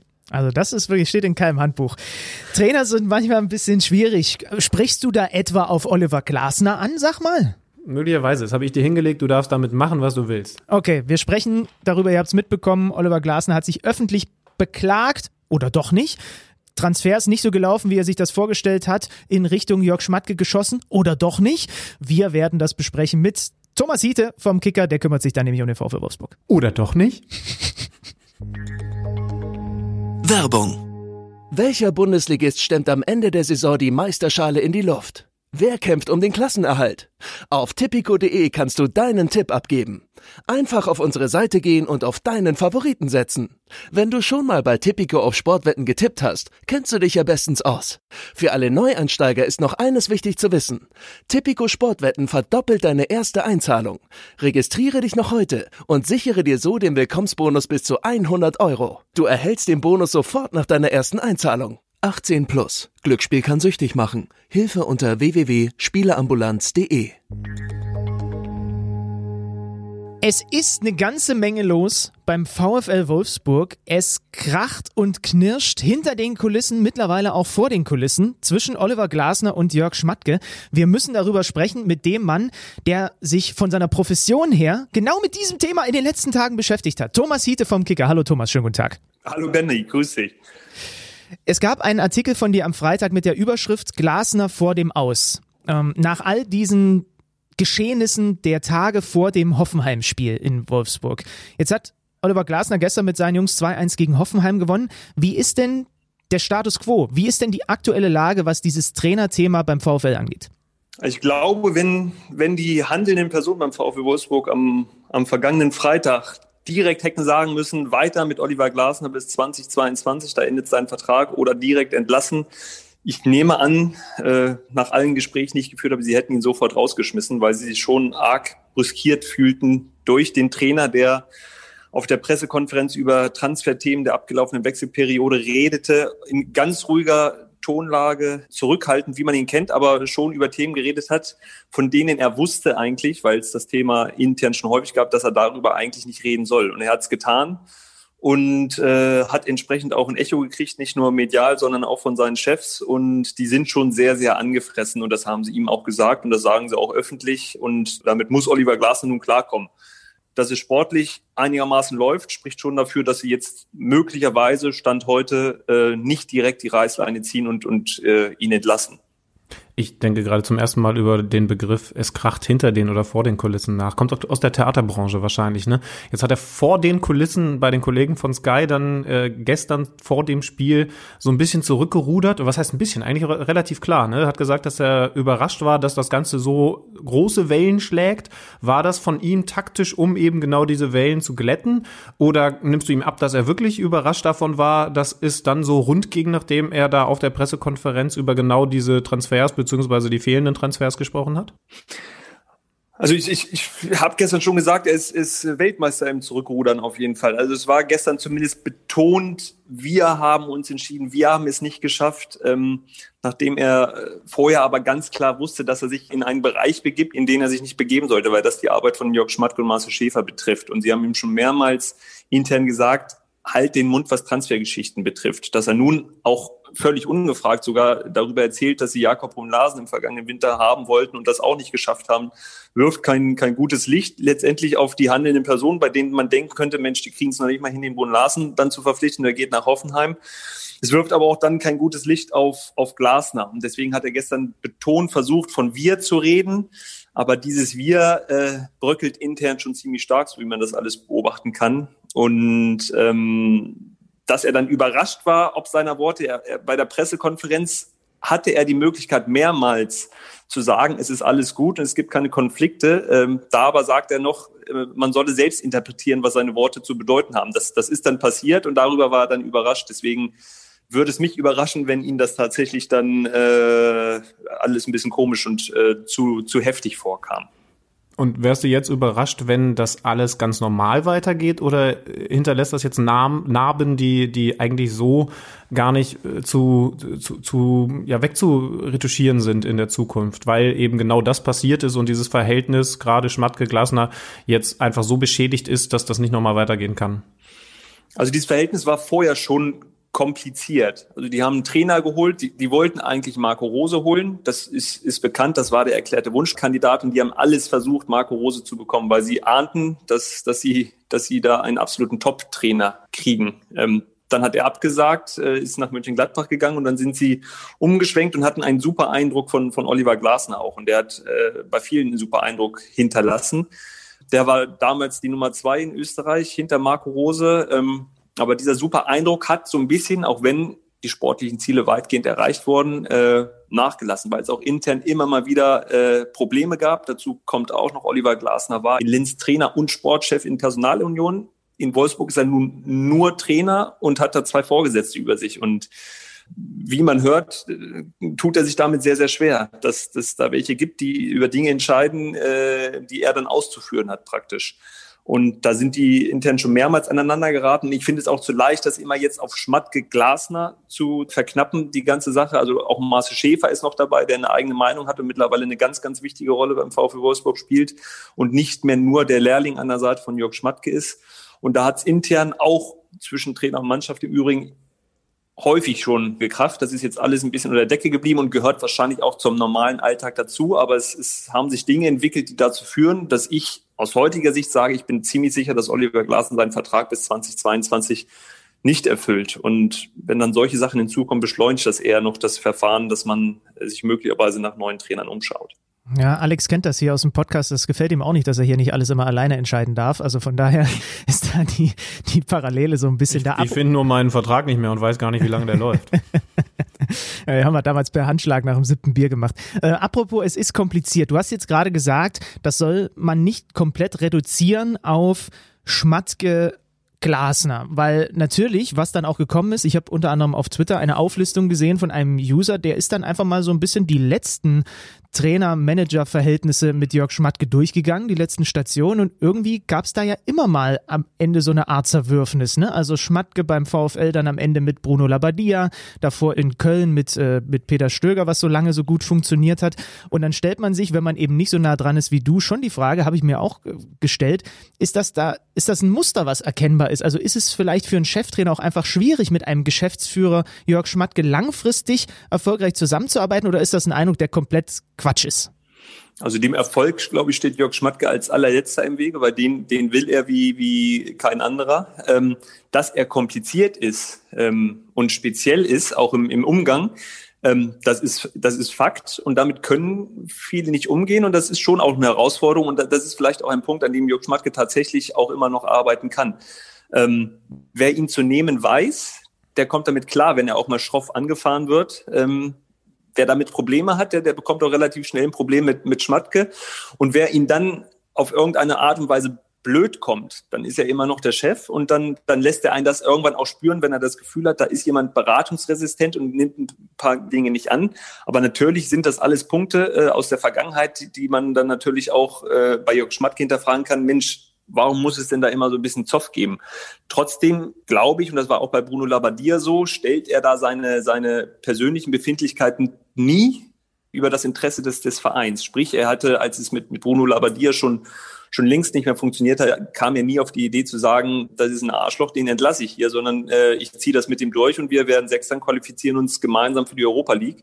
Und das würde er jetzt auch im Fall Glasner nicht machen. Da könnte er jetzt sofort sagen, boah, der passt mir nicht, äh, jetzt, jetzt leistet er sich so ein Ding, ich schmeiß ihn raus. nach ein bisschen überlegen, werden sie es jetzt womöglich noch ein bisschen durchziehen mit ihm. Und, und wenn das erfolgreich läuft, äh, vielleicht wird das noch ganz harmonisch und ganz toll, wenngleich ich da aktuell nicht dran glaube. Mhm. Ja, gib uns gerne abschließend genau dazu noch mal eine Einschätzung zu dem, wie es bei Wolfsburg läuft. Jetzt bin ich, das weißt du, von Geburtshaus aus ein bisschen näher dran an diesem Verein.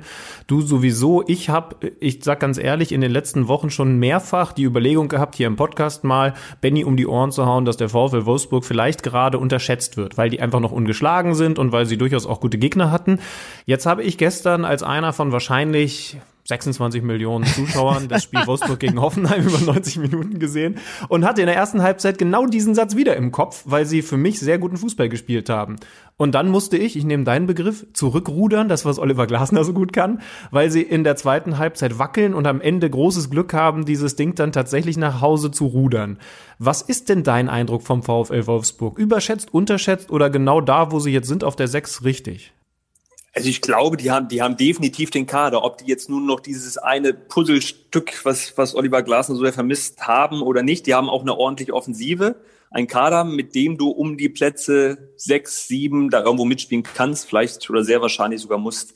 Das darf man auch nicht vergessen, bei aller Ungeschlagenheit, die haben bis zum Hoffenheim-Spiel hatten die äh, bislang die Saison vier Spiele, äh, waren es vier äh, oder drei Spiele, doch vier Spiele nur gewonnen. Das war in der Europa League-Qualifikation gegen die namhaften Gegner aus Kukesi und Desna. Dazu haben sie Union Fürstenwalde im Pokal geschlagen und Arminia Bielefeld, die in der Bundesliga jetzt auch nicht alles kurz und klein spielen. Das war schon überschaubar. Jetzt haben sie gestern dann diesen Sieg gegen Hoffenheim gemacht. Also das ist, die Siege sind bislang absolutes Pflichtprogramm für einen Kader, der auch sehr, sehr viel Geld kostet im Übrigen. Auf der anderen Seite sind sie aber auch ganz, ganz eklig zu bespielen für jeden Gegner, weil Oliver Glasner da eine topfitte Mannschaft zur Verfügung hat, eine oder die auch selbst topfit gemacht hat, eine defensiv sehr, sehr stabile Mannschaft äh, formiert hat, die ihre Probleme in der Offensive hat. Und wenn sie das dann äh, so hinbiegen wie gegen Hoffenheim, können die erfolgreich Fußball spielen. Also sportlich gibt es nicht die ganz, ganz großen Ansatzpunkte, wo du sagen musst, die haben den falschen Trainer.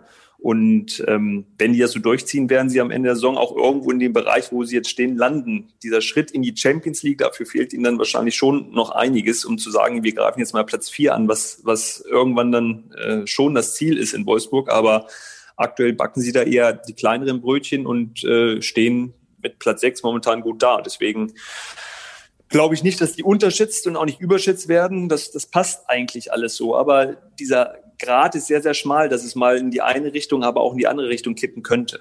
Dann gucken wir uns das doch weiter an. Wir haben gelernt, Oliver Glasner ist weltmeisterlich im Zurückrudern. Ich glaube, es ist noch keine olympische Sportart, aber da hätte er dann zumindest einen Plan B, wenn es beim VfL Wolfsburg wirklich über die nächsten Jahre nicht weitergeht. Danke, Thomas, für deine Eindrücke. Ich danke euch.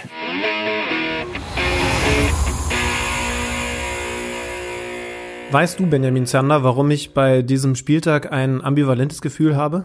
Weil du einfach generell ein ambivalentes Gefühl zu allem hast.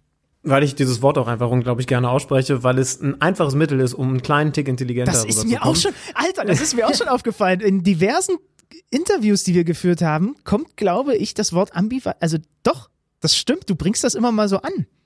Ja, habe ich mir, schreibe ich mir immer groß auf den Desktop, wenn wir die Interviews machen. Die Leute denken, ich würde in die Kamera gucken von meiner Webcam, aber eigentlich steht da immer nur ambivalent und wann immer es irgendwie geht, mache ich's.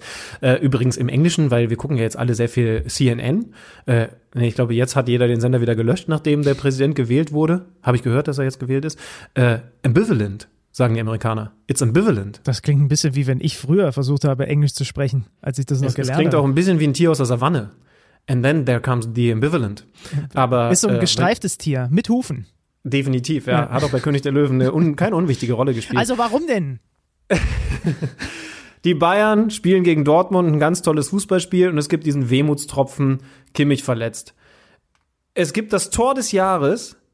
Man möchte sich eigentlich freuen, aber doch war es irgendwie unwichtig und wird nicht von den Fans abgefeiert, weil die gar nicht ja, im Stadion waren. Hm. Also irgendwie war bei all dem Highlight, was es gegeben hat, auch jeweils so ein Lowlight mit dabei. Aber das ist egal. Also, sorry, du sprichst ja vom, vom 3 zu 4. Valentino Lazaro gegen Leverkusen, übrigens ein fantastisches Fußballspiel. Auch das zum Abschluss des Spieltags 4 zu 3. Lukas, Allah. Jetzt fange ich auch schon an. Oh, ich kriege, ich kriege, also ich, ich muss mittlerweile Leverkusen-Spiele nicht mehr gucken, weil ich, weil ich von euch, danke dafür, regelmäßig Nachrichten bekomme, wenn der Kerl getroffen hat. Ähm, immer auch mit ein bisschen beleidigenden Unterton, weil ihr alle den Ohrwurm jetzt habt, aber ich kann nichts dafür und er soll es mir einfach danken mit einer Spende. Ich Aber weiß nicht, ich kann am Ende noch mal meine Kontodaten durchgeben, denn der trifft und trifft und trifft, Und wie auch teilweise, es ne? diesen Ohrwurm gibt. Ja, wie er den einen da reinschlänzt und so, das ist natürlich schon aller Ehren wert. Aber es ging noch eine Sache drüber. Valentino Lazaro, der Neuzugang vom, äh, nee, vom, komme ich jetzt nicht mehr zu Borussia Mönchengladbach, vom Club aus Gladbach hätte ich jetzt noch machen können. Also trifft in, ja, 4 zu 2 steht es für Leverkusen. Wir sind in der Nachspielzeit am siebten Spieltag. Letzte Partie. Spiel ist gleich durch. Gladbach wird das Ding verlieren und dann kommt die vierte Minute der Nachspielzeit und eine Flanke von Patrick Herrmann und dann Valentino Lazaro. Er entdeckt den inneren Slatan in sich.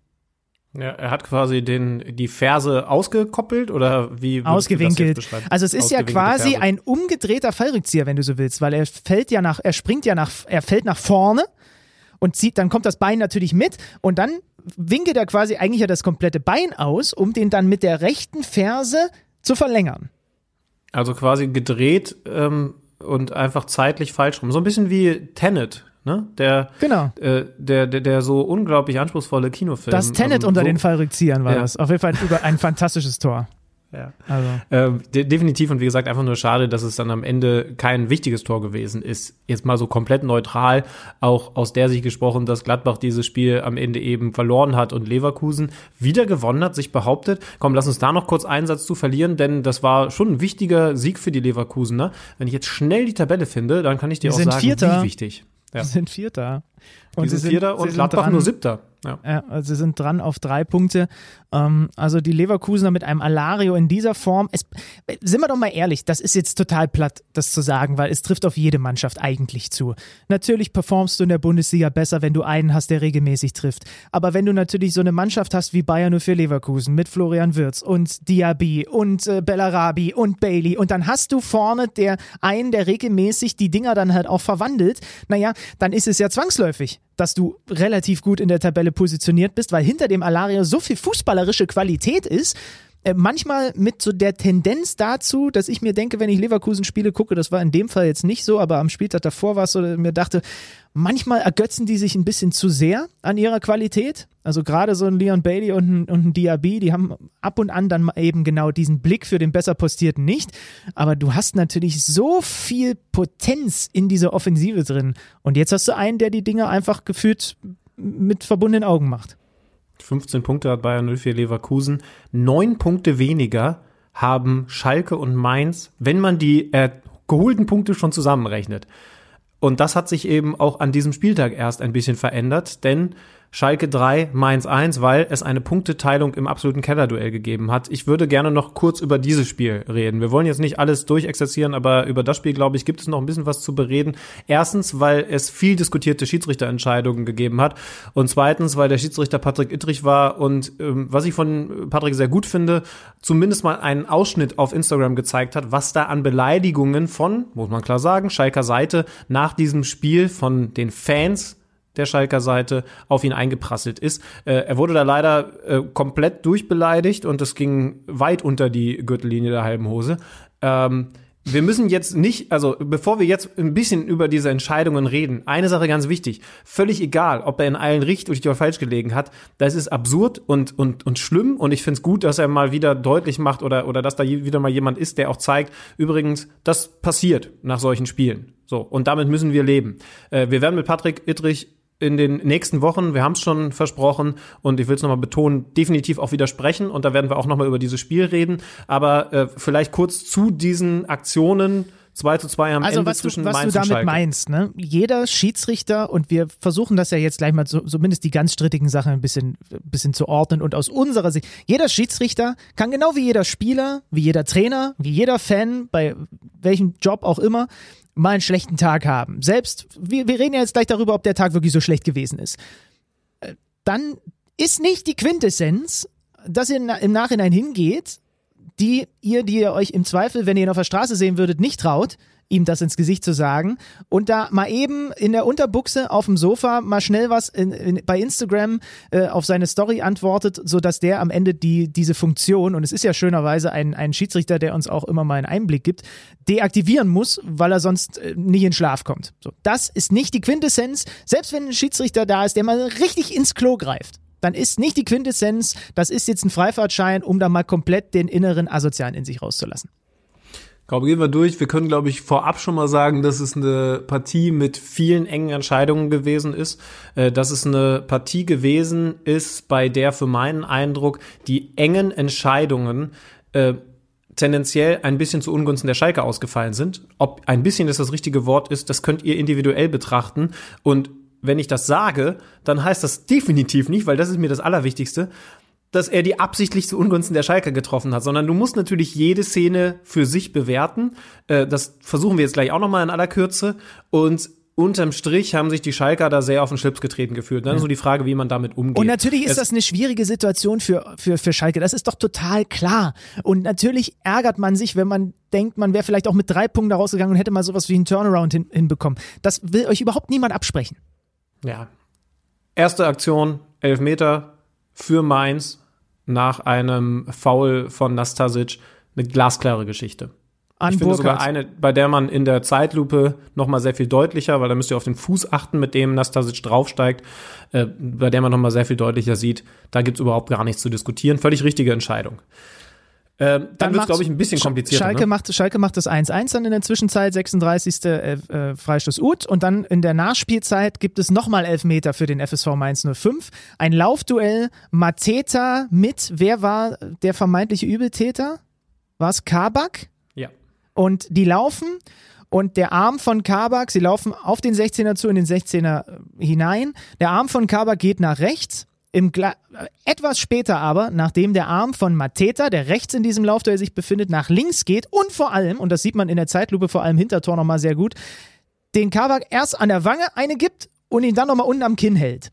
So, das ist ein Elfmeterpfiff, den ich, wo ich es gut gefunden hätte, wenn man nach Ansicht der Bilder den zurücknimmt weil dir der Hüftcheck von Kabak nicht hüftcheckig genug gewesen ist. Genau, und weil vor allem der Gegenspieler auf jeden Fall nicht viel weniger macht. Und wenn das so ist, und, und ich finde sogar, dass Mateta da mit der Hand im Gesicht mehr macht.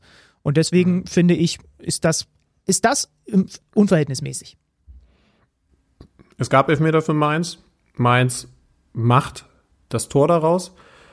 Und dann äh, nach dem Ausgleich, jetzt will ich nicht durcheinander kommen. es gab noch ein annulliertes Tor von den Schalkern, ne? Kabak, das ist aber alles in Ordnung. Es war, glaube ich, eine Ecke, die reinkommt und der, der Ball springt ihm halt erst an die Hand. Und es ist ja eine ganz klare Geschichte mittlerweile, dass Tore, die irgendwie entstehen oder direkt resultieren, wenn da eine Hand involviert ist, egal ob Absicht oder sonst was, dass die nicht zählen. So. Ja. Aber natürlich kommt das dann zur Gesamtgemengelage aus Schalker sich auch nochmal dazu, dass sie sich dann darüber nochmal fünfmal mehr ärgern, klar die also zwischenzeitlich dann den Ausgleich erzielten bzw. erzielt bekommen haben. Eigentor von Saint-Just, nachdem Zentner da nicht gut ausgesehen hat, hat den quasi auf den Verteidiger abgefälscht. Von dem geht der Ball dann ins Tor. Und dann wenige Minuten später wieder Aktion im Strafraum. Pacienza geht zu Boden von Niakate gezogen. Ja, nein, genug vielleicht mhm. nicht. Frage. Ähm, das finde ich war eine, eine schwierige Situation, weil Mir KT am Ende sehr klar an den Ball kommt, aber vorher eben auch ein bisschen arg unprofessionell am Trikot zieht. Und, und zwar und die ganze Zeit, ne? über, mehrere, genau, über mehrere so, Sekunden. Ich glaube aber, dass dieses Trikotziehen jetzt nicht dazu geführt hat, dass er den, den, den Zweikampf gewinnt. So, aber es ist halt trotzdem einfach unclever, weil damit gibst du jederzeit Legitimation, äh, Elfmeter zu zeigen. Das darfst du halt einfach aber, im 16er und, nicht machen. Und, und deswegen hatten die, die Mainzer da Glück. Und die Quintessenz ist aber da, wenn man deiner Argumentation folgt, im Grunde genommen, es war keine klare Fehlentscheidung und deswegen hat der VR nicht eingegriffen, weil man sich das im Zweifel da in Köln mhm. angeguckt hat und dann sagt, ja, kannst du schon, kannst du so sehen wie der Unparteiische? Vielleicht wäre es gut gewesen, da nochmal zu sagen, guckst dir auch da nochmal an, so, weil dieses Halten ist schon über mehrere Sekunden, über mehrere Meter, die beide gemeinsam laufen. Und dann ist am Ende doch wieder so, dass Paciencia da auch dann schon sehr impulsiv fällt. Das war das Thema vorher, äh, auch schon vor dem Pokalspiel. Paciencia muss aufpassen, dass er keinen Ruf wegbekommt, ähm, mhm. was, was solche Sachen angeht. Ist aber für den Fall unerheblich, weil du sagst es, es ist aus Verteidigersicht einfach unglaublich dusselig gewesen von Niakate und er muss sich überhaupt nicht beklagen, wenn es einen Pfiff gibt. Genau, ich glaube, er gewinnt den Zweikampf auch ohne, dass er da so klar hält und äh, dass ein bisschen gearbeitet wird, ist logisch, dass er da sich sparen sollen. So ist es dann schon noch ein bisschen Glück für Mainz gewesen, aber du sagst es unterm Strich und da könnt ihr natürlich auch gerne anderer Meinung sein. Äh, und, und Benny und ich sind ja auch in den Details dann nicht komplett einer Meinung. Aber unterm Strich war jetzt keine Entscheidung für uns komplett daneben. Und selbst wenn eine Entscheidung komplett daneben gewesen wäre von Ittrich und seinem Gespann, da muss man ja auch immer das gesamte Team mit dem VRR und Code sehen, äh, so daneben, äh, also selbst wenn es so gewesen wäre, dann, dann geht halt sowas, was da dann eben von Patrick deutlich gemacht wurde und gescreenshottet wurde, einfach gar nicht so. Das als Einsatz dazu. Was haben wir noch auf der Liste? Ähm, ich glaube zudem, es gab übrigens zehn Elfmeter an diesem Spieltag. Das gab es das letzte Mal vor 50 Jahren. Also es gab wahnsinnig viele Elfmeter. Ob das jetzt irgendeine Korrelation zum VAR hat oder nicht, da müsste man eine deutlich größere Stichprobe an, äh, anfertigen. Wollte ich einfach nur mal mit loswerden. Na, äh, wir sind, wir sind im, im Printkicker die, heute. Also diese Woche, am Montag, in der Montagsausgabe. Ähm, Mario Krischel hat uns begleitet in der vergangenen Woche und hat so ein bisschen quasi über die Schulter geschaut, wie das im Moment gerade so im, im Webraum Digital hat er das ist. gemacht, Im, ja. Im digitalen Raume hat er uns so ein bisschen äh, über die Schulter auf die Finger geschaut.